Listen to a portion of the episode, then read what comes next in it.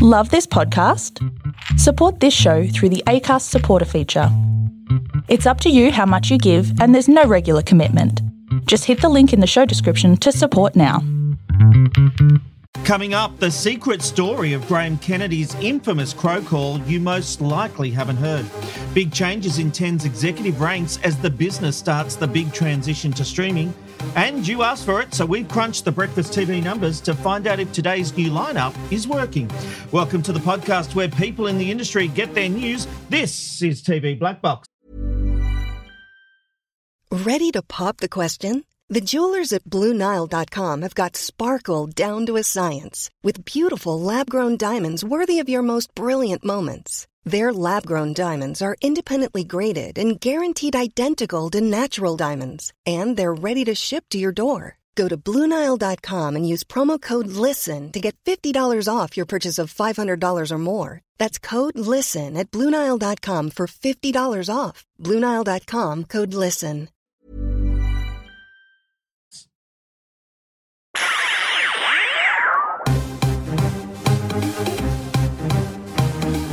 This is TV Black Box, bringing you the inside goss from the TV industry. Hello there, I'm Rob McKnight. A big welcome to you.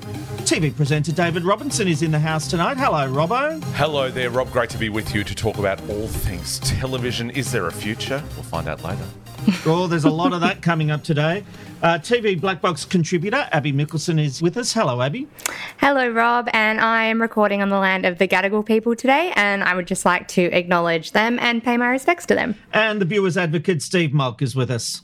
Hello, Rob. Hello, everyone. I'm recording on the land of the Darkinjung people, and hello to all of them also.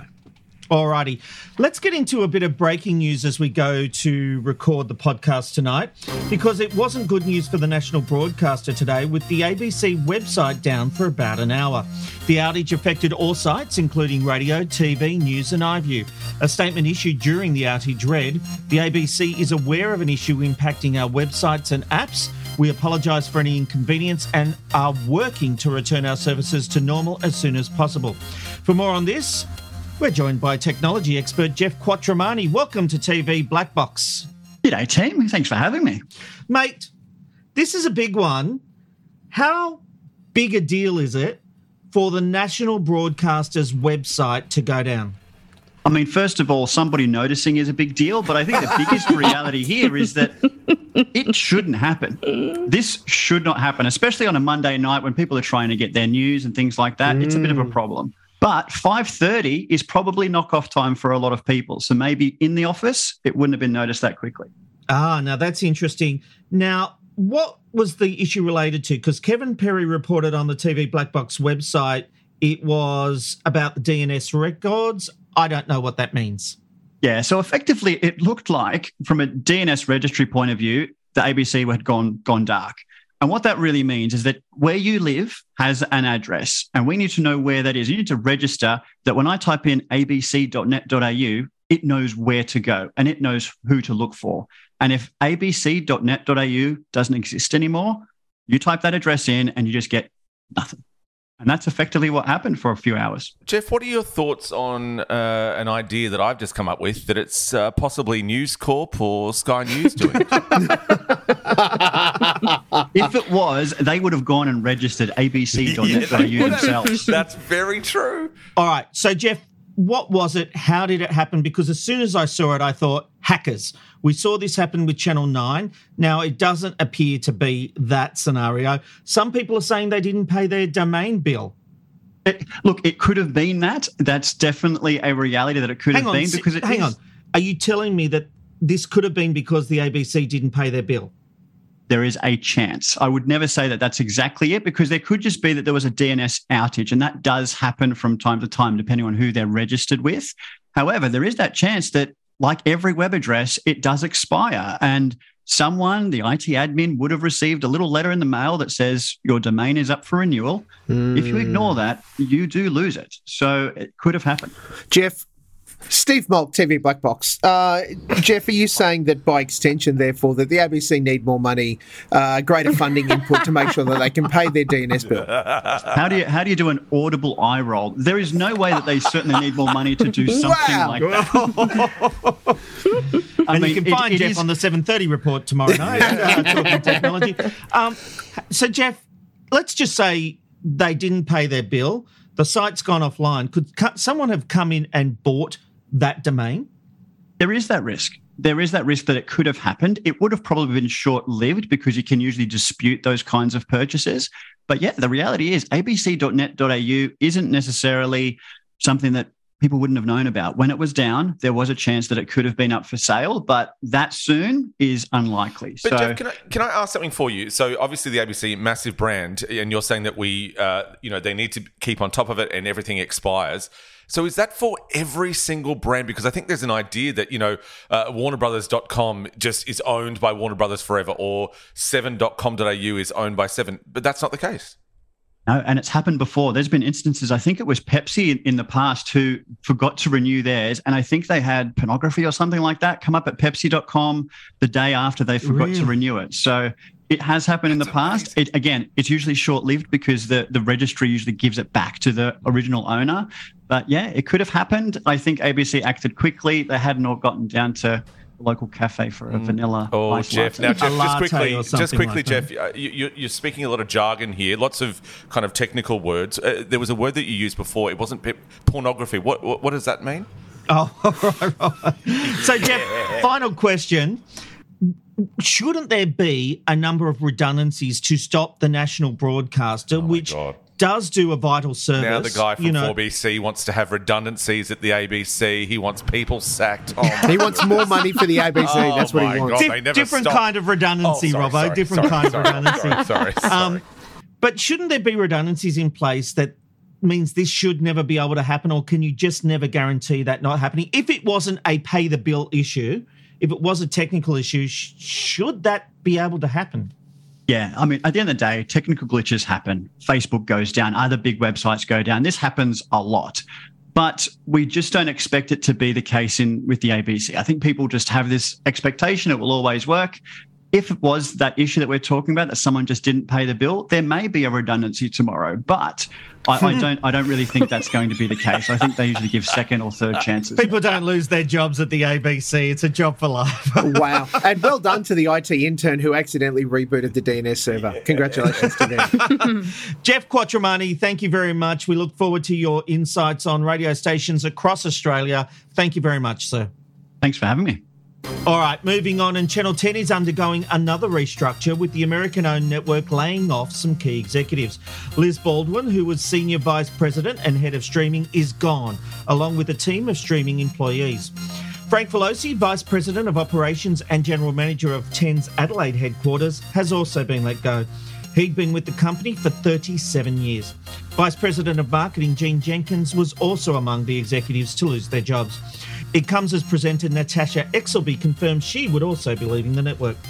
As the US-owned network looks to its future, Chief Content Officer Beverly McGarvey will expand her role to become head of Paramount Plus in Australia. Chief Operating and Commercial Officer Jared Villani will take on bigger roles in a globalising of operations. Malk, a sign of the times? Look, it's never good news when we hear about, staff shrinking, firings, redundancies, whatever it is. In any of the TV quarters in Australia, we're not that big an industry that really can survive. And for poor old 10, they've had more than their fair share of people getting nudged out the door over the past 3 to 5. In a way that, I mean, we talked last time about how they were probably on their bare bones then, that this was cutting into meat. I think we're getting a bit tight, aren't we? It's a difficult transition for them all.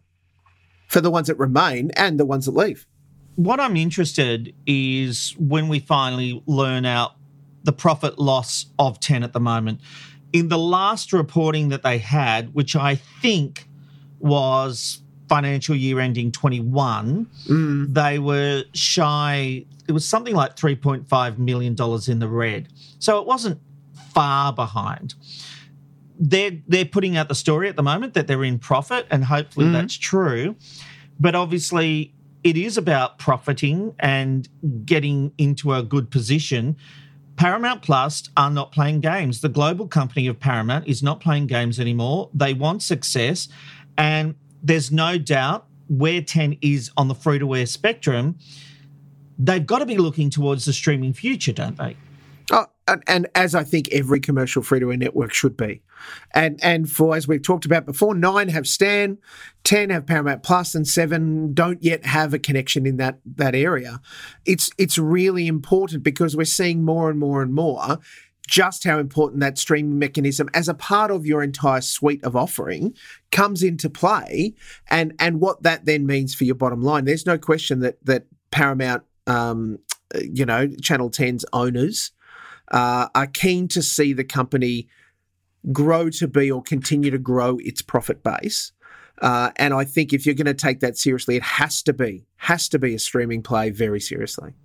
And I think moving Beverly McGarvey into this field, which I felt was slowly happening anyway, shows that 10 is really focused on Paramount Plus being a success or Paramount globally. The US Masters are very interested in that. The chief content officer of 10 is now also in charge of Paramount Plus.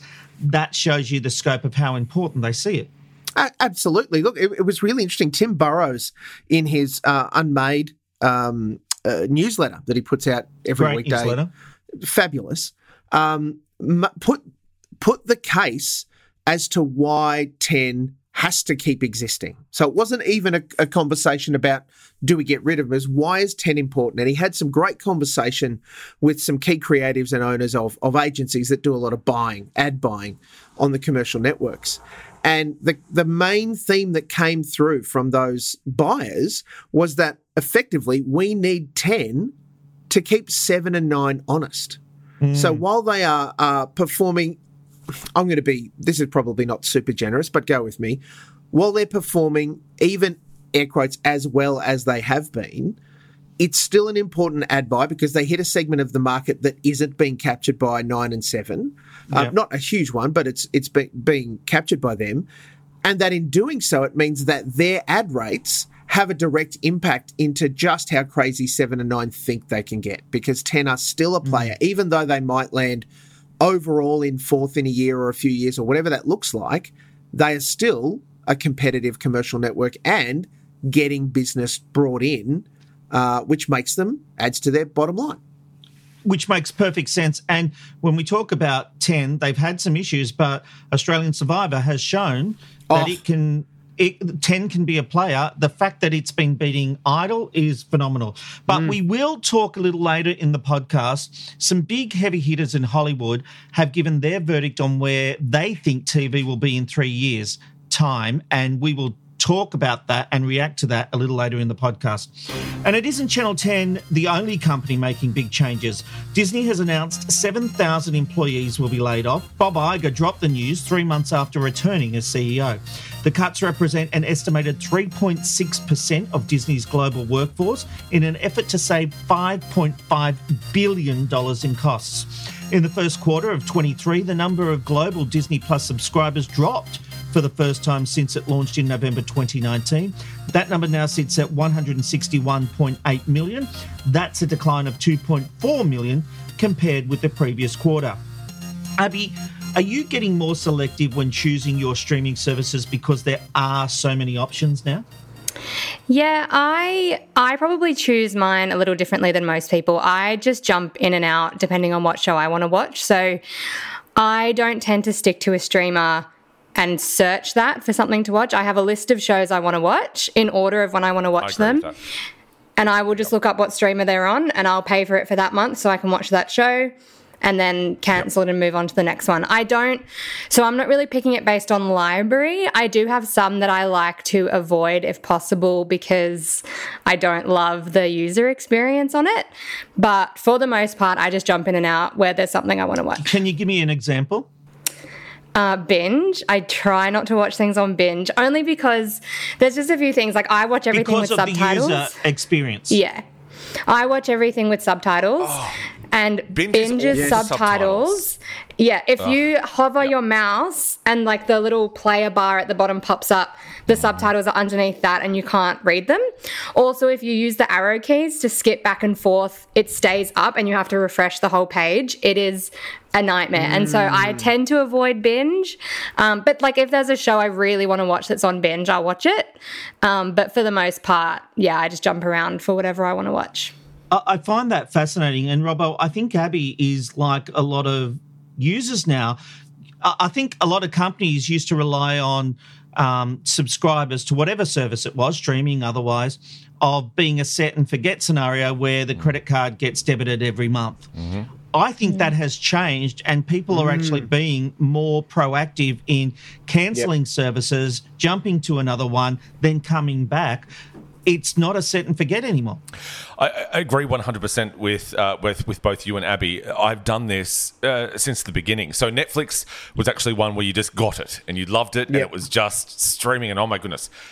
Now, I think I first got Netflix maybe in 2016, I think is when I first got it. I'm exactly the same as Abby. So I go in and out of Apple TV to watch certain shows. I absolutely go in and out of Binge. Binge is actually quite expensive for the library that it has, in my opinion. I think the subscription amount is a bit silly, but I will go in and out of that. Look, I think that these redundancies are going to be the same as any kind of broadcast television, and especially stuff that we've seen here in Australia. You get rid of it to make the books look good at this point, but then you realise, oh, bloody hell, probably some of those 7,000 people actually did bloody work that we bloody well bloody needed. So somebody paid for the domain names. That was their job, to pay for the domain names. Now, I'm not saying that all of those people would come back, but I honestly, I think we'll be here in 6 months and we'll be talking about, oh, Disney is recruiting 3,000 people, you know, whatever, right? Yeah. It happens all the time. There's a great story from Channel 10 in Brisbane where it was a particularly bloody night, I think in the early 90s, where people were slashed and burned. However, that was on the Friday afternoon. On the Monday morning... You don't mean Game of Thrones style, you just mean made redundant. Well, it's television, Rob, Australian television, you don't know. He's painting a picture. The car park was emptying on Friday. It was back on Monday with lots of freelancers, which weirdly... still had security passes. So you know what I mean? Like that. My point is it comes and goes. It's ebbs and flows. Obviously, Bob Iger has got a lot to prove now because he's been brought back. He's the man that like, well, you know, the Mouse House is saying, make this work. Well, I'm going to slash all of this, but don't worry about it. Wink, wink, nudge, nudge. That's my Mickey Mouse impression. We'll get people back in the house in just a moment. I think you're spot on, Robbo. This is absolutely Iger in his return to the CEO role, proving to the board and shareholders that he is going to make things better. And the quickest way to make things better is improve the bottom line. And how do you do that? Well, unfortunately, a whole bunch of people lose their jobs. Now, it doesn't sound like much when you talk about it in a percentage of the workforce, but as you pointed out, Rob, right off the top, the number of people that are being made redundant, losing their jobs, is pretty significant. That's going to ruin a whole bunch of people's lives for a period of time, or they'll just have to work out how they bounce.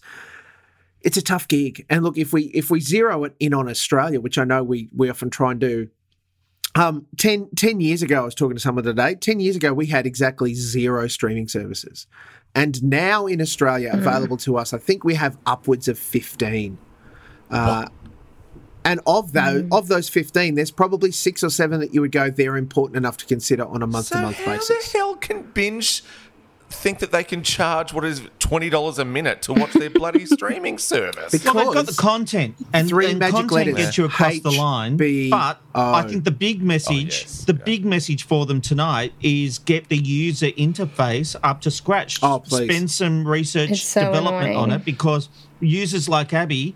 if they don't want the content, they're not staying on board because they don't like the user experience. We need to be a bit more sensitive about the people behind it. I do believe it's a startup. Let me just check my note. News Corp. It's just a startup. They've got no idea how to do entertainment. They've got no idea. So just give them a chance, guys. Yeah, well, News Corp's making big cuts to their workforce as well, and maybe the person who designs the subtitles will not be there to fix it. That's only so that Rupert can get a good seat at the Super Bowl today. Jesus. No, you're not. I'm saying that they're reducing their working staff. I'm with you, Abby. The subtitles are a critical thing for us in our house as well. We use them on everything. All right. Well, while Disney made big news over those layoffs, part of their announcement included news they would be making sequels for Toy Story, Frozen, and Zootopia. That news came as John Cleese announced a new series of Fawlty Towers is being produced. He's writing that with his daughter, Camilla. And reboots are the order of the day, with a prequel to Dexter announced. Robbo, when it's getting harder to stand out in the crowd, can you understand why executives are bringing back shows that we've loved? Well, it's the big F word, isn't it, that everyone wants to use in streaming, and that's franchise. So if you can make something work and bleed it for all it's worth. I still remember Tina Fey and Amy Poehler at one of the Golden Globes saying, if something works in Hollywood, it will be done to death. I've got to say to you, I'm not up with the sequels, but I do believe, isn't there a Frozen 2, Frozen 3... Isn't there already? But we're talking, I think, not straight to video. We're talking to straight to... There's been Frozen and a second Frozen movie. We haven't had number 3 yet. It's probably best that we leave that one in the freezer because we've probably milked that for all it's worth. No.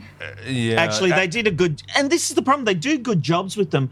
But a lot of TV reboots have not been great because they haven't focused on what made those shows work. I'm really intrigued to see what John Cleese does with Fawlty Towers. But also lightning in a bottle. To prove a point. Isn't it lightning in a bottle, though? Yeah, but he's out to prove a point about political correctness in 2023. Well, whoever takes him on, if he's trying to say that, you don't need to be politically correct, you can still have comedy and whatnot, it'll be up to the streamer. Do we know, though, who the streamer will be for No, this? Here's what I'm gathering from everything that I've been able to get across. He and I think it's Castle Rock... have done a production deal. So they're building it and then going to sell it. Cleese has said he won't sell it to the BBC because they put warnings on the old Fawlty Towers episodes and Monty Python, and he doesn't like that. And, well, he can be arrogant. There's a lot of interest in... He made 12 episodes of Fawlty Towers. No one ever thought this show would come back. It's coming back... Oh, God, what was the last one? 76 or something? Yeah, they made the second series. Yeah. But if you're coming back to prove a point, it's probably not going to be very good. If your whole point is, I'm going to prove that I can be offensive, then it's just probably not going to be very funny. It's just going to be cheap, offensive jokes. I don't think he's saying he wants to be offensive. I think he's saying he wants to do... All he's talked about. He's got a creative urge. And, he doesn't like the way comedy is being made to be politically correct and very bland. And so the antithesis of that is? Well, maybe it's outrageous. I don't know. I haven't seen it yet. It hasn't been created. But I'm intrigued to see what he does with it on a couple of levels. Has he got the lightning in a bottle that you spoke about? Creatively, does it work? Comedy-wise, does it work? And is it just good content? And does he get his point across and does it work? Yeah, Rob, as someone who really... loved the original series of Fawlty Towers and like just overdosed on it. It really helped form my comedic understanding and those sorts of things. I've enjoyed the many interviews and dissections about what made Fawlty Towers so important. And in no small part, it was the fact that he, and I can't remember her name now, I'm so horrible for this. Connie Booth. Thank you. Connie, who played Polly, the servant. It was his wife who played Polly. Yes. They would sit down and in the first season, they wrote together out of their, kind of what, let's talk about this idea and the joy in their marriage. And then the second season, acrimonious divorce. Yet they still had the opportunity to write together and do that. And I think that in itself is the lightning in the bottle. It was those two writing out of their experience together and their understanding of each other is what made it work. To hear already that Cleese is intending to have it set in the Caribbean. It's not going to be set in England. It will return Basil Fawlty. It's about Basil Fawlty's relationship with his daughter, as in a character that is his daughter, which is why his real-life daughter, John Cleese's real-life daughter, is going to be writing it with him to bring some of that reality to it. Look, I hold some hope. However, all of the other stuff that Cleese is saying about what he intends to prove or why he wants to write the kind of stuff or his responses to, the tenor of the day just really gives me pause. I mean, I want it to – I honestly, in my bones, want it to be great. And all of this stuff that we've talked about tonight just makes me go, it's not going to be great. Well, we will wait and see. Coming up, the secret story of Graham Kennedy's infamous crow call. And I'm telling you, I don't think you know this story. You think you know, but you don't know. Hollywood's biggest players give their verdict on what TV will look like in 3 years, and we'll find out what everyone's been watching in the TV Binge Box.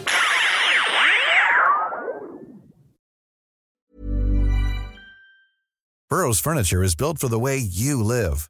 From ensuring easy assembly and disassembly to honoring highly requested new colors for their award-winning seating, they always have their customers in mind. Their modular seating is made out of durable materials to last and grow with you. And with Burrow, you always get fast, free shipping.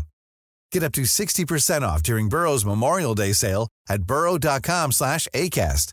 That's burrow.com/ACAST. burrow.com/ACAST. I had a question this week on Twitter regarding breakfast TV ratings. And I know that you all love this when we talk breakfast TV ratings, but today has got a new lineup, and Esplanade Frank 2. I don't think I'm saying that username right, but that person sent me a tweet saying, haven't seen any analysis of Sunrise versus Today. Has the host change led to any ratings changes? Well, here are the headlines. Sunrise is averaging 362,000 nationally versus 257,000 for Today in 2023. In the metro markets, Sunrise averages 210,000 metro versus Today's 169,000. Now, the margin between the two has increased this year, with Sunrise having an extra 41,000 viewers in the metro markets. That's a margin increase of 14,000. So Sunrise is ahead of Today by an extra 14,000 viewers in the metro markets. Nationally, Sunrise has grown its margin by 8,000 viewers. Robbo, have you been watching? Have you been waking up with Today? Have you had a look at the new team? What do you think? Well, look, you know, I love television. You know that. I love Australian television. But when it comes to the Today Show, I love watching the Weekend Today Show, which I think I've heard that about you. Yeah, wonderful. I love the Saturday version of the Weekend Today Show, especially. But in more serious, when TV works, it works well for everyone, and that's what I like about it. Look, I don't wake up with either of them, and this will also lend into what we talk about a little bit later in the program. But this is good. If they're still fighting it out, they're still making an effort. This is great for TV, and I want Australian TV to be better for it. But yeah, Weekend Today, though, is the better one. Mark, what have you thought about Sarah? I think that Sarah is, if I'm going to be polite, warming up, and if I'm going to be impolite, defrosting. I think that she is finding her voice in it, and I want to, in fact, even preface these comments by acknowledging a couple of caveats. One, both Sunrise and Today are down year on year.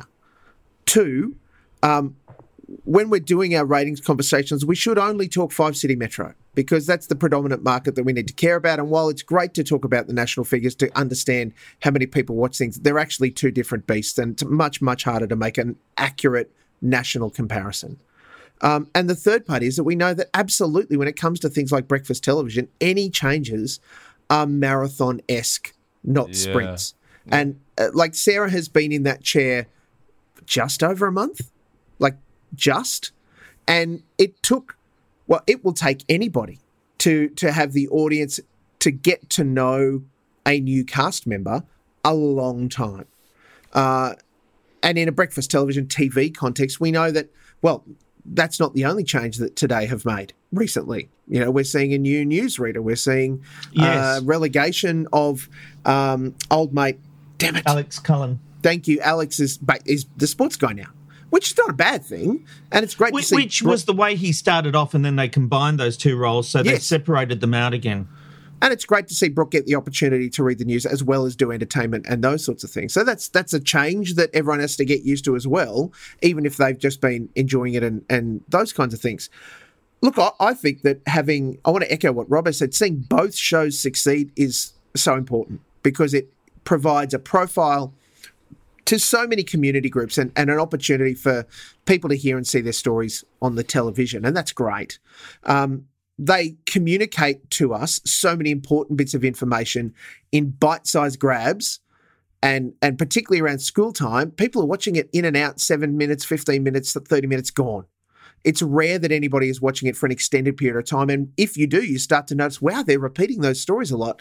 That's because the nature of the beast is, repetitive, because they're trying to grab each market as it pops in and pops out. They are weird bits of television in that regard, because even in the way that we talk about them, ratings only reports from 7 to 9 o'clock, but they're on air from 5:30 to 9, 6 o'clock till 9. Well, we get the other splits. It's just the way it's coded. But it's not the same way as we would look at like a Married at First Sight, where we get the whole show. It's bits of the show. Yeah, but the project codes in two halves as well. They all do it to... bloody needs to. Yeah, and but also finales will code when the winner announced and stuff and like that. I thoroughly disagree with that, but I totally understand. Look, so do I. I'm all for it. I think that Sarah is finding her feet still and doing a great job as she does that. Indeed. Well, some Hollywood heavyweights have been asked to share their predictions on what TV will look like in 3 years. CNBC spoke with more than a dozen leaders who have been among the most influential decision makers and thinkers in the TV industry over the past 2 decades. This is a sample of what some of them think will happen. Peter Cherrin, from the North Road Company CEO, he says it will continue to be in decline. It will be crappier. Budgets will get cut. More scripted programming will migrate away to streaming. There will be more repeats, but it will continue to exist. Kevin Mayer from Candle Media, he's the co-CEO, it only has a few years left. It's nearing the end. For entertainment that has no need to be viewed at any specific time, that's already done. It's already largely shifted to streaming. Barry Diller, the IAC chairman, says it's dying, but while syndication is around, that's very American with the syndication rights for cable channels, but while syndication is around, even if it's diminished, it will still be here. The tail end of these things lasts much longer than anyone predicts. I think that's an important part for everyone to take note of. Ann Sarnoff, former Warner Brothers chairwoman and CEO, the linear bundle will definitely be around in 3 years, but the number of subscribers will continue to decline, and the average age of the viewers will continue to increase steadily. Bill Simmons, the Ringer founder, 3 years feels way too short to me. I think it's going to play out like it has with terrestrial radio and digital audio. 5 years ago, you could have said radio would absolutely be dead soon, and no one would have challenged you. But it's still limping along, even with much heavier competition from podcasts, streaming, TikTok, and everyone else. Jeff Zucker, the former CNN president, says it will continue to exist. Obviously, it will have fewer subs than it does today. News and sport will keep it alive. Bella Bajara, Netflix chief content officer, says, since I started in the business in 1996, people have always talked about linear TV dying. Definitely the pie will be smaller in 3 years, but there are so many people who watch linear TV, especially sports and news. It will be smaller, but not gone.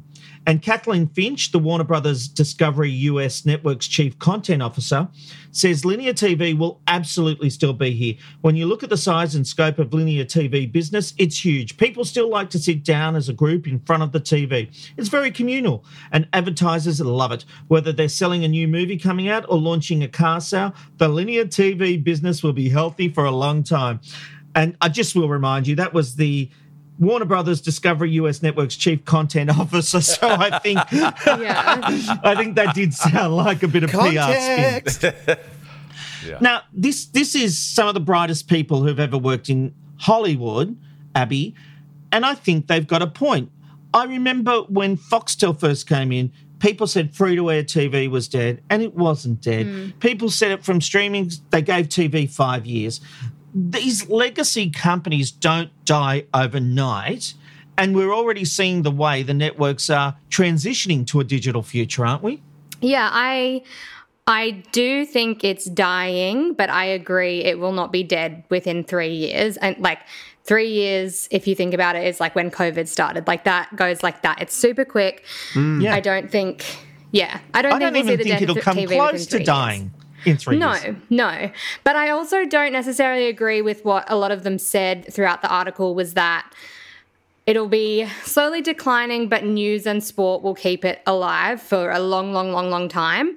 I don't necessarily agree with that. I think there is a place for news and sport on streaming services. We already see that with Stan Sport here. That's what my family watch as their sport, just because the type of sport that they want to watch is on Stan Sport. And I think as that gets more and more common, then people will turn to streaming for sport the same way they turn to free-to-air for sport. Well, they still have to buy those sports. And if you look at Stan, it's going to have the Olympics, which plays into what you're saying. And when I spoke to Mike Sneesby about the Olympics, which is probably something we should have covered tonight, but a big announcement from Nine that includes digital services like Stan and Nine Now, that we're going to be able to watch it in a much bigger and better way. And he was so happy about the possibilities of what he could do with Stan. I don't think they've drilled it down to this point, but it did seem like they're going to offer a lot more options than possibly what we've had in the past. Yeah, and I think even with news, Rob, like when you had your idea for a streaming service a couple of years ago, you had like a linear news component of that as an option as well. And I think streaming services will definitely start doing that. And I think as that starts to happen, TV, free-to-air TV, as the way as we know it, becomes less and less useful to people. Maybe Live Plus will become a thing, Abby Mickelson. I'm waiting for your phone calls. Ahead of the game. What did you think of all that? Did you agree, disagree with the overall commentary? I think what we've talked about before is those that have a vested interest in linear television are saying that it's not dead. You know what? I often think about... We did this a long time ago, 40 years of Australian television. It was a documentary we watched, and that was when 7, 9, 10, the ABC, that they were powerhouse productions, they were powerhouses of content for Australia. They are a long way from what we have now, that what is Channel 7, what is Channel 9, what is Channel 10. Obviously, times change. I honestly think it's sad. You know, we don't have a lot of stuff that people really watch. Obviously, we've got MAFS, we've got Survivor, to a lesser extent, Australian Idol. It's television is not what it used to be. So what will television be in the future? You know, news is a big tentpole, especially for 7 and 9. I can't help but always feel a little sad about what Aussie TV is, but it's had its day. And I adore this medium, so never get me wrong. But when you say it's had its day, do you just mean the way we used to consume television, or is it just changing, is it growing up, becoming an online service? Yeah, so I've also had an opinion on this for a long time, is that I could just see 7, 9 and 10 sitting on a, veranda in the middle of the outback and seeing a big sandstorm coming. And they knew what the sandstorm was, and that was streaming, that was on demand, all of that kind of thing. The ABC was the only one that was off the veranda and actually in the back shed making a streaming service. 7 out of 10 have come to the party. Easier to do that when you've got government money. No, incorrect, because when... Yes, it is. When that started, though, they had a lot of commercial money and they did not invest. That's my point with that. They didn't invest. I think there was a certain arrogance from commercial networks to go, well, people always turn to us, and they didn't. And they're playing catch-up ever since, trying to get their online service up to scratch. Now, even a couple of years ago, the iView was still the better user experience. Abby has been talking about Binge being not a good user experience. Well, 10 Play was a terrible user experience. 7 Plus is a terrible user experience. And 9 Now is only just kind of coming into its own. But they have not invested at all, because they all sat there arrogantly thinking, oh, well, we'll still be around forever. I think they're playing catch-up, and they will always play catch-up now, and I think that's really sad. Audiences are different. A really quick story. When I was younger, like in my high school years, I had a 5-hour Butte TV tape. That's what I labelled it, because I like branding. And I would record all of my shows. We're talking, I think, the X-Files, Home Improvement, 7 News would all be on this thing, and then I would watch it back TV. At the end of the week, because I will decide when I watch my TV shows. And I think that's the big thing. I think they're late to the party, and they're still playing catch up, and they're still not doing a good job doing it. Yeah, look, there's a lot Like, that whole article is a lot. Yeah. And we will include the link to the article in the show notes. Yeah, that'll be really helpful. And I absolutely agree with you that we need to take into account the context and the bias that different people who responded come from. Like, you know, obviously the people that are backing, you know, linear broadcast television are going to say, oh, no, it's great. Everything's great. Just don't look close. I agree. I can't recall who it was, but I agree effectively with the person that summarized that it'll have a long tail. Like, I can't predict when free-to-air television will die. That's a tough one, because it will hang on with its fingernails white to the very end. We also have to put into a little bit of context that this is a great conversation with American executives and American media people who have a market of 330 million people that have basic cable, free-to-air television, premium cable, plus streaming. So they've got an even bigger, greater, weirder mix and TV culture to us. Whereas down here, little old Australia, 27 million people. And of that, the TV audience is roughly somewhere between, you know, 10 to 12 to 15 million of us. So straight away, we're nearly half what our total people is that watch television. And then all we have is free-to-air television, let's call it pay TV, subscription television in Foxtel, one player, and all of the streaming services under the sun. So the competition down here is felt far more acutely, because instead of in America where they can have anything and whatever, and here's all of our bits and syndication and basic cable and stuff, here it is 7, 9 and 10, ABC, SBS, Foxtel, and every streamer ever. So that makes it super tough for the market down here to try and capture those eyeballs and do it in a way that adds to the longevity of it. Now, absolutely, TV, live sport, and reality are going to keep free-to-air linear broadcast, particularly commercial TV, running for some time. Will it be as profitable? No. Will that whole audience decline and move towards a streaming service or a streaming-based entertainment consumption? Absolutely. And critical to all of this is going to be what the outcome of any changes that might be in the air around the anti-siphoning list that gets sorted out next month, if I recall correctly. Abby, what do you reckon? Well, something that just popped up into my head, and I would like to know everyone's thoughts on it. Do you think we could see a resurgence of TV in the same way that, like, vinyls are now outselling CDs, and they were almost dead at one point? They're now outselling CDs. Artists are now selling cassette tapes again. Do we think that in the way that a lot of things in our society are cyclical, that TV could come back? I think the problem with that is the appetite for content on demand. That's the big one that television is facing the issue with. For over 60 years, we've been served up content when the television networks wanted to serve it up, and we just had to take it. We now live in a world where we can pretty much watch anything when we want.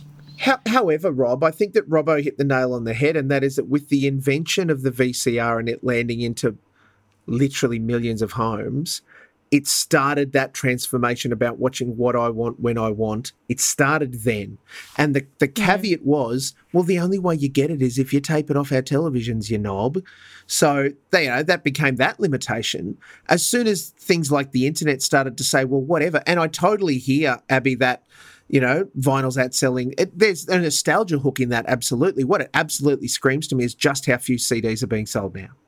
Like, the reality is that the majority of our music content is streamed because that's just convenient and cheap and affordable and all of the reasons why we do it, independent of what the model looks like for the artist. That's a whole other thing that we need to solve, which is why they've gone back to making their own cassettes and doing those their own kind of delivery mechanisms to try and get some real cash out of that. We will see the same for content makers that deliver content to our streamers or our commercial free-to-air people, even our non-commercial free-to-air people, in a similar kind of fashion, I think. Anyway, I think we've said everything that needs to be said on this one, because I've got to tell you. So this morning I interviewed Janet Fielding. Now, she is a Brisbane actress for an episode of TV Black Box that'll go out later this week. Oh, sorry, I thought it was for 4BC afternoons. 4BC. You mean the commercial talkback station? Some people, Micah, did the 4BC interview. I did the TV Black Box interview. Wow, there we have it. Right? Two for the price of one. Thank you. Here is the thing. She's a Brisbane actress who went on to act in Doctor Who in the 80s. She played Tegan Javanka. She just came back for the latest, for Jodie Whittaker's last episode of Doctor Who, reprising the role. And what people don't know is that she worked on the classification board the night Graham Kennedy did the Crow Court. Wow. She filed the report about the Crow Call. For someone who's under 50, can you please explain to me what the hell you're talking about? Would you get to the fucking point? Back off. There was a night. There was a night during Graham Kennedy's I can't believe in Melbourne Tonight show where there was an advertorial happening over there, and just near the microphone he went, "Fuck." He was impersonating a crow. Now, people got so incensed, Adelaide pulled the feed and pulled him off air. He got sacked by Channel Nine. This was huge because you're looking at me, Abby, like, what's the big deal? This is a world where people didn't say friggin', right? So the idea that someone is saying fuck is a huge thing. Okay, I just wasn't sure if you had said that word or if you were literally just doing the voice of a crow. So that's why I was confused, but now it makes sense. Right. He was saying fuck as a crow. As a crow. Gotcha. Now, I did speak to Janet Fielding about that. That interview, seriously, you want to hear about that later this week on the TV Black Box podcast feed. She's coming out to Australia for a series of shows thanks to the Sirens of Audio podcast. You can search that, get your tickets early before I drop that episode. But I put a call out on Twitter today asking if anyone knew where the footage of Graham Kennedy doing that was. Yeah, I want to see it now. Yeah, because I couldn't find it. It's nowhere, isn't it? But here's the thing. I've seen it, Mulk. So have I. It was in a Graham Kennedy retrospective special. Yeah. Right. Anyway, I put that call out. John Mangos, who worked with Kennedy on Coast to Coast, was a very good friend with him. We love John Mangos. He contacted me and said, "Do you want to know the truth about the Crow Call?" Ooh. Here we go. And I said, "I thought I knew the truth." And he said, "Oh, Rob, my friend, you don't know anything." So a little earlier today, I got him on the line and we had a chat about the Crow Call. John Mangos, welcome to TV Black Box. Rob, it's always a delight to speak with you. Mate, I was talking about the Crow Call on Twitter today that I couldn't find it. And now you contacted me and said there is a story behind it. You are speaking, of course, of Graham Kennedy's famous Crow Call. Absolutely. And I have it from the horse's mouth. As you well know, and as Australia knows, it was chucked off the air for a crow call that sounded remarkably like a word that starts with F, which is almost mandatory in television these days. That's certainly true. Now, the way I always understood it was that he sort of made this noise all the time underneath other elements of the show, but this time the level was up too high and it made it to air. Yeah, and I'm going to tell you the truth now. We're going to bust one of the great myths, and the truth can now finally be revealed because I got it from the horse's mouth. And, Rob, it goes like this. I'm intrigued. Was a huge fan of Johnny Carson in the United States and mimicked a lot of his IMT and Graham Kennedy shows on the Johnny Carson show. And as you would well know in your many, many years involved in the industry, trying to do comedy 5 nights a week and keeping the quality up is very difficult to do. Yep. So Graham found out that Johnny Carson had renegotiated his contract from 5 nights a week down to 3 nights a week. Graham was in a watertight contract with Channel 9 because he was making so much money for the network that when he went to the bosses and said, "I only want to do 3 nights a week instead of 5, they said, "No way, buddy, you are contracted to do 5 nights a week. So Graham, being the cunning person that he could be at times, immediately contacted his agent. Yeah, you're laughing already. You know where this is going. I'm guessing. His agent, Harry M. Miller, and said, I want to get out of this contract because I don't want to work more than 3 nights a week so I can keep the quality of comedy up. Harry M. Miller was a very astute businessman, and they called two of the best lawyers in the business to find a loophole in the contract. And the loophole in the contract was that if Graham, or anybody on the network for that matter, were to breach broadcast regulations, which of course were much more Victorian then and not nearly as liberal as they are now, then that could constitute a suspension from air. So they immediately concocted this plan that Graham would use the F word. Now, Graham, being the brilliant comedian that he was, he wouldn't be nearly so obvious as to just go out the next night and say the word. No. So what would happen over the next week or two, his one of the advertorial people, a woman called Rosemary Margan, would do her little segments for Dove soap or whatever it was. And on the first night, Graham did a sparrow, and she's just to distract her. And she said, "What are you doing?" He said, "Oh, nothing, just bird noises." And then the next night was an owl. Then the next night was another bird. So he built up to this. He turned it into a feature of the segment, the bird noises. Oh. And then after several nights, of course, the famous, "Ah!" And of course he said that, was a crow. Now, everybody did a double take on the first occasion, but they let it slip because it was ambiguous enough. Right. But then he did the crow the next night, and again the next night after getting a slap on the wrist. By the time he breached the third time after having got slapped on the wrist, of course, he had now breached the rules of the Australian Broadcasting Tribunal, as it was known in those days. So Nine had no choice but to suspend or, in fact, fire him and tear up the contract, which is what happened. Oh. And to end the story, Graham said, "Thank you very much," took the next 6 months off, went to New York and caught all the Broadway shows, which he loved, came back in the new year, and guess what?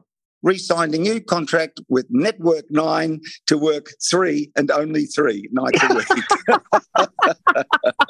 And John Mangos, this is what we love about you. You know the truth. Well, in this case, I know the truth about a few other things too.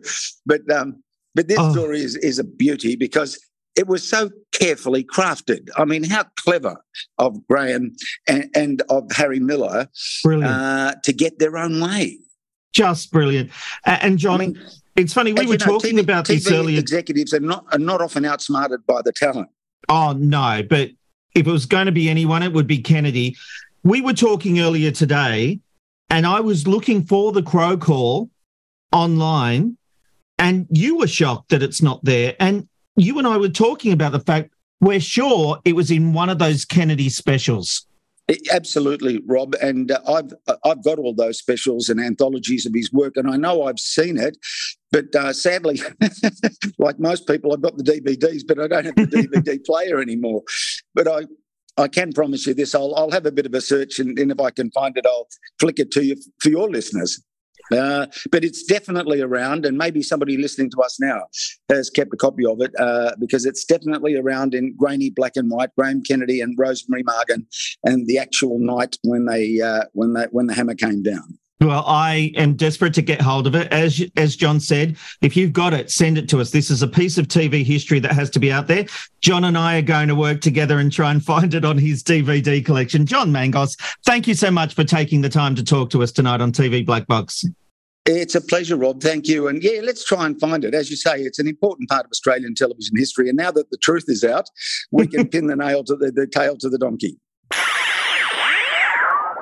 Seriously, guys. Can you believe that story? This is television law. Like, everyone knows about the fan. You know, this is... Well, they do now, Robbo. Sorry? They do now, yes. He is hoping. Yes, he did get the 3-day-a-week deal, but he also wasn't allowed to do live TV for a while, thanks to the governing body. Lived with that. Yeah, I know, me too. But he got his 3-day deal. Pretty much got over that quick. Couldn't do live. So did it as live, which is amazing. That's a fantastic story, because if you watch any clip show of anything, read any books, you always know about the Graham Kennedy crow call. That's fantastic. Yeah. Now, nice get, Rob. So John thinks he has got the DVD, as he mentioned. He thinks he's got the crow call on one of those DVDs. He's got those retrospective DVDs. But as we said, if you have it, please send it to me, because honestly, it's not online. And this is a piece of television history we need to get back out there. So John is going through his DVDs. If anyone has it, please send it to me, rob@tvblackbox.com.au. You all know me on Twitter, rob_McKnight. Seriously, we need to bring back the crow call. Oh. This cannot fade into oblivion. No. And good on John Mangos. What a great man. Yes, good on you, John Mangos. Yeah, God love him. All right, let's open the TV binge box and find out what everyone's been watching. Abby Mickelson, what's been on your radar? I haven't had much time to watch anything consistently, but a couple of just like one-offs. So I'll start with the bad one, so I finish on a positive. Last night, after watching Maths, I love Maths. That's not one of my shows. After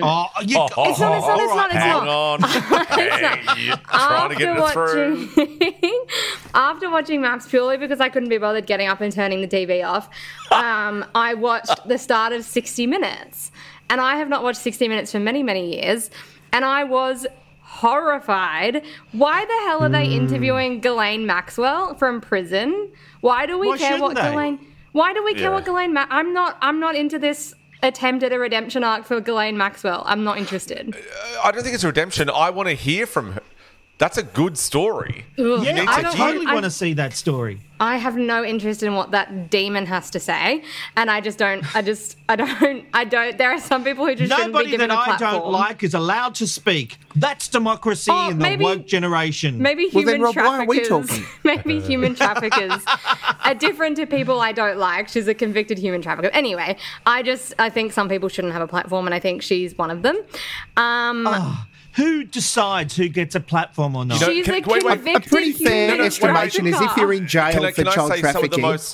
Some of the most powerful 60 Minutes interviews have been with dictators from around the world, where you want to have an insight as to what is happening, where they were. I think that's good journalism. I think it's not about giving a platform. I think it's about that was a story that continues to dominate headlines as they have done for more than 40 years. I don't think it's not a way for them to sell, a subscription to what they think, but it's good journalism. But it was all about how her family is so upset and it's really affected her and poor Ghislaine. Like I'm just not interested. It was a nothing story. It was a nothing story. As we've discovered tonight, there's plenty of other options. What's your positive one, Abby? Wow. My positive one today was the Super Bowl. I did not watch the sports component of the Super Bowl, but I did watch the halftime show, which I freaking loved. It was a stinker. No, I loved it. I know there were a lot of people. Oh, she went on some raised platforms. Oh, thank you, Rihanna. You've really gone above and beyond. You do not understand the icon that Rihanna is. It was her first live performance in 5 or 6 years or something. That wasn't a live performance. Let's step back from that. No. Sing live. There is a big difference between lip syncing and backing vocals. No, massive difference. No, backing vocals. Did she sing? Pop artist. Yes, she did. She literally had points where her mouth was closed and the words were going. Rewatch it. There is a massive difference between backing vocals and lip syncing. I lost the will to live. It was that boring. This is Super Bowl halftime, and this is the crap you're serving. Oh my God, I'm going to talk all through your binge box. Any pop artist uses backing vocals because of the high production on the song. If Rihanna doesn't use backing vocals and there's only one vocal, the song does not sound how it sounds. I don't even have a problem with that, Abby. As a performance, it was boring. Well, I disagree. I thought it was amazing. I know a lot of people had complaints. Just explain to me as one component going up in the air on that platform, really interesting. Yeah, the staging was amazing. And the mix of all the songs. As the only bit of sizzle on that, it got boring very quickly. Well, maybe you're not a Rihanna fan. And then, why would you? It's nothing to do with that. Look at what The Weeknd did He took us inside a set and came out and it was in all these different places. That was amazing. No, see, I thought The Weeknd was more boring than Rihanna. Anyway, my point being, I loved it. Wow. And a lot of people were complaining that she didn't sing this song and that song, but that's just because she has so many bloody good songs and I love her. Welcome to Re-Read Truther Central, friends. I didn't hear that. Robert, what have you been watching? I didn't actually understand it, I'll be honest. Well, I've watched for the first time Maths. Now, this is my problem with it. I get that it's entertaining. I think it's great. It's too long. And you know what happens is I'm drowning. I'm drowning in content because it's just too long. So if you miss, you miss 2 nights of it, right? You are then drowning in over 4 hours of content that you've got to try and make up. So I did this for the first week and I can't do it. So I'm now kind of relying on watching little clips on TikTok. And I just think that the episodes are far too long. And if you miss something, you miss too much. And it's too much to get back, you know? I think that's why I'm not watching it. I can't commit. Yeah, that's right. So I think it's an absolute cracker. It's a powerhouse, but you can still have a powerhouse that doesn't need to be friggin' 3 hours long every time we've got to bloody watch it. Sneezeby, I know you're listening, and obviously you care because the ratings aren't friggin' amazing, so you're probably not going to cut it down, but I can't watch it, Sneezeby. Do you have a second one? No, he doesn't have time. Did you not hear what he said in his first one? All right. No, I have been watching Clarkson's Farm and the family... Oh, you can't watch Clarkson's Farm. I will, and I love it. The family loves it. Oh, yeah, wait, you talked all over mine. I can talk all over yours. There it is. That's a raging misogynist. Come on. I will not watch anything with that man. Well, you don't have to, and let me tell you, Amazon are missing... They're idiots getting rid of him because he said some comments about Meghan Markle. Oh, we're not going to have him on. We've upset Meghan, who has a deal with Netflix, Amazon, Go. Not and just about Meghan Markle. This is brilliant television. It's engaging. It's so funny. And you are the losers because you're not having this great content. Idioto. I think that's anyway, my next one is Taskmaster Australia, which I love, except, dear Channel 10, we need to talk. 2 changes need to be made to this show. Here we go. We don't need the applause going into a task. It's fake. It's not necessary. They can just go to the task and hit play. UK version does it. They don't have that fake applause. It's fine. The second thing is people don't need to have every breath taken out. We don't need a Frankenstein edit on people presenting. Yep, I know you do it with all your reality shows. I know that's how editors have been trained in this country. Yeah, but it's the worst. But seriously, when a person is presenting, they don't need to have everything cut out.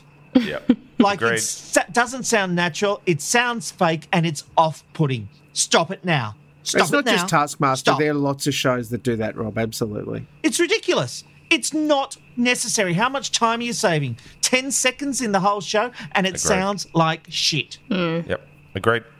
Mark, what have you been watching? I'm not sure you know what you're talking about, Rob, because it's something that we... sorry, I was just trying to prove that. Thanks very much. Thanks, Rob. I appreciate your... Thank you. There we go. I just want to echo... I reviewed Clarkson's Farm Season 2 on this week's TV Binge Box. I got to see the first 3 episodes before it landed and it just was great. And so on Saturday, I watched the final 5 of the season straight away because I had to, because I love the series so much. And I'm conflicted because I don't agree with his statements about Meghan Markle, and yet I love him in Clarkson's Farm. I just, it is... But for mine, it is perfect. Why do we have to agree with everything someone says? And why can't we just accept went too far, he apologised, it was stupid what he said. It wasn't just stupid. It was very harmful. He has said a lot of very harmful things. It's not just about Meghan Markle. He has a history of very misogynistic comments which have real-world consequences. And so if people can't... Sorry, what are the real-world consequences? He lost his job and it affected her mental health. I mean real-world consequences in terms of inciting violence against women. And... So you think Jeremy Clarkson has incited violence against women? I think he's contributed to a culture that is very violent against women, yes. It's reinforced that it's okay to say horrible things about women, whether you know them or not. And to have horrible attitudes about women, and that has real-world consequences. And so it's fine if you want to watch it. I just personally cannot watch something with him in it because that's all I can think about. And which is fine. Again, there's a lot of other content out there, Ab. Exactly. You will be proud of me, Abby. I did put a caveat warning, a content warning on the front of the on the front of the review. Was it warning this guy is a dickhead? Hang on. What was your content warning? You might not like Jeremy Clarkson because reasons things. What's your problem, Rob? You seriously put a content warning on the binge box because you were reviewing Clarkson's Farm. Because generally I just jump straight into the trailer and let it happen. And I thought up front, if people don't want to engage with this thing about Jeremy Clarkson, they don't have to. I would appreciate that as a viewer.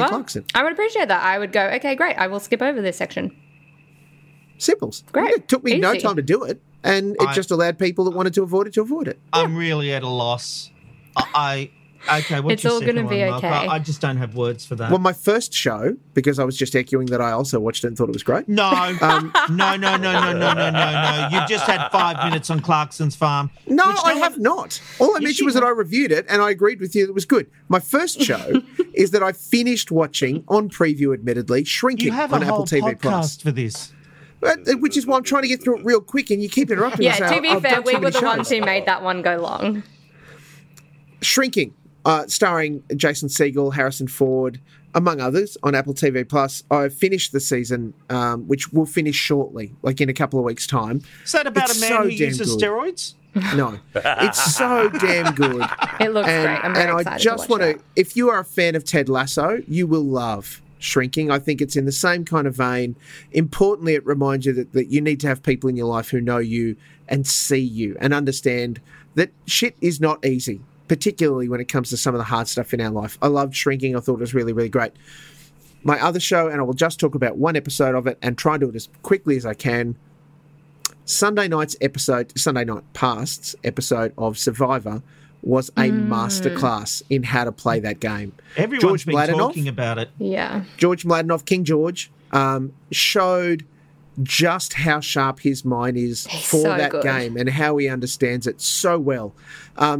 His tribe lost the immunity challenge, and that was of a, an hour and 90-minute episode. That was 25 minutes, up to the immunity challenge, losing the challenge, and then off to tribal council. Now, admittedly, in the tribal council, they did throw in an individual immunity challenge in the middle of that tribal to surprise everyone. It was great. The strategy that they went into tribal council had to change because the person they were going to vote out won the challenge. And while that was happening, George is going, I'm going to do this. This is how we're going to do it. And he was talking to his two partners in crime, the Spice Girls. This is what we're going to do. Just go with me. Just do this. And he took someone who had a hero moment. I've won the immunity challenge. I'm in the position of power. And turned the whole game on them. It was incredible. And not just the best episode of Survivor Australia, the best episode, I think, of Survivor. Wow. And I've seen every episode of the US season as well. I know there's other franchises. Could I go and have a look at this without watching the rest of the series? As long as you understand the nature of the game, that it is about people forming alliances and stuff. Yeah. Absolutely, Rob. And the final hour of that episode is all the tribal council, including that immunity, and it is gobsmacking to see it play out because the editing is note perfect.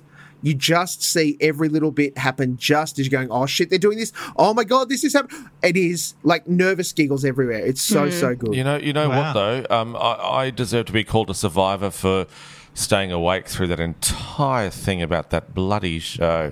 Boring. Hey, Robbo, I love you. Jesus. All right. Teasing. That brings us to the end of TV Black Box. Now, for those paying attention, yes, we did say we'd all watch the last King of the Cross this week as part of the group binge, but it hasn't been released yet. This Friday. I've gone a little bit early. This Friday. But I actually think we should drop the group binge. What? And I want feedback. I will watch the last King of the Cross for next week if it so be's it, but I need feedback From our I said words that didn't. Can I say something really quickly? English. I've been watching The Last Queen of the Cross. I've been watching all of Carlotta's old stuff. It's been amazing. Everyone should watch The Last Queen of the Cross. Just there you go. YouTube you Carlotta. Well done. So well I'd done, really Robbo. Like some feedback on whether people are interested in the group binge. If you are, we'll keep doing it. If not, we won't. Well, that's good, Rob. I've already seen the first episode of Last King of the Cross, and I will now hold my opinion until we can talk about it. Fabulous. Thank you, Mulk. All right, that brings us to the end of TV Black Box. Thanks for your company. You can find Mulk at TV Binge Box, where he'll review a whole lot of shows and put content warnings for your delicate eyes and ears. Robbo will hopefully be on the Today Show very soon. Abby will keep contributing to TV Black Box and the podcast, and I'll see you on the radio. We'll see you next week here at TV Black Box. Bye-bye. Keep smiling and bye for now. It did feel like that. I don't want to drop the group binge.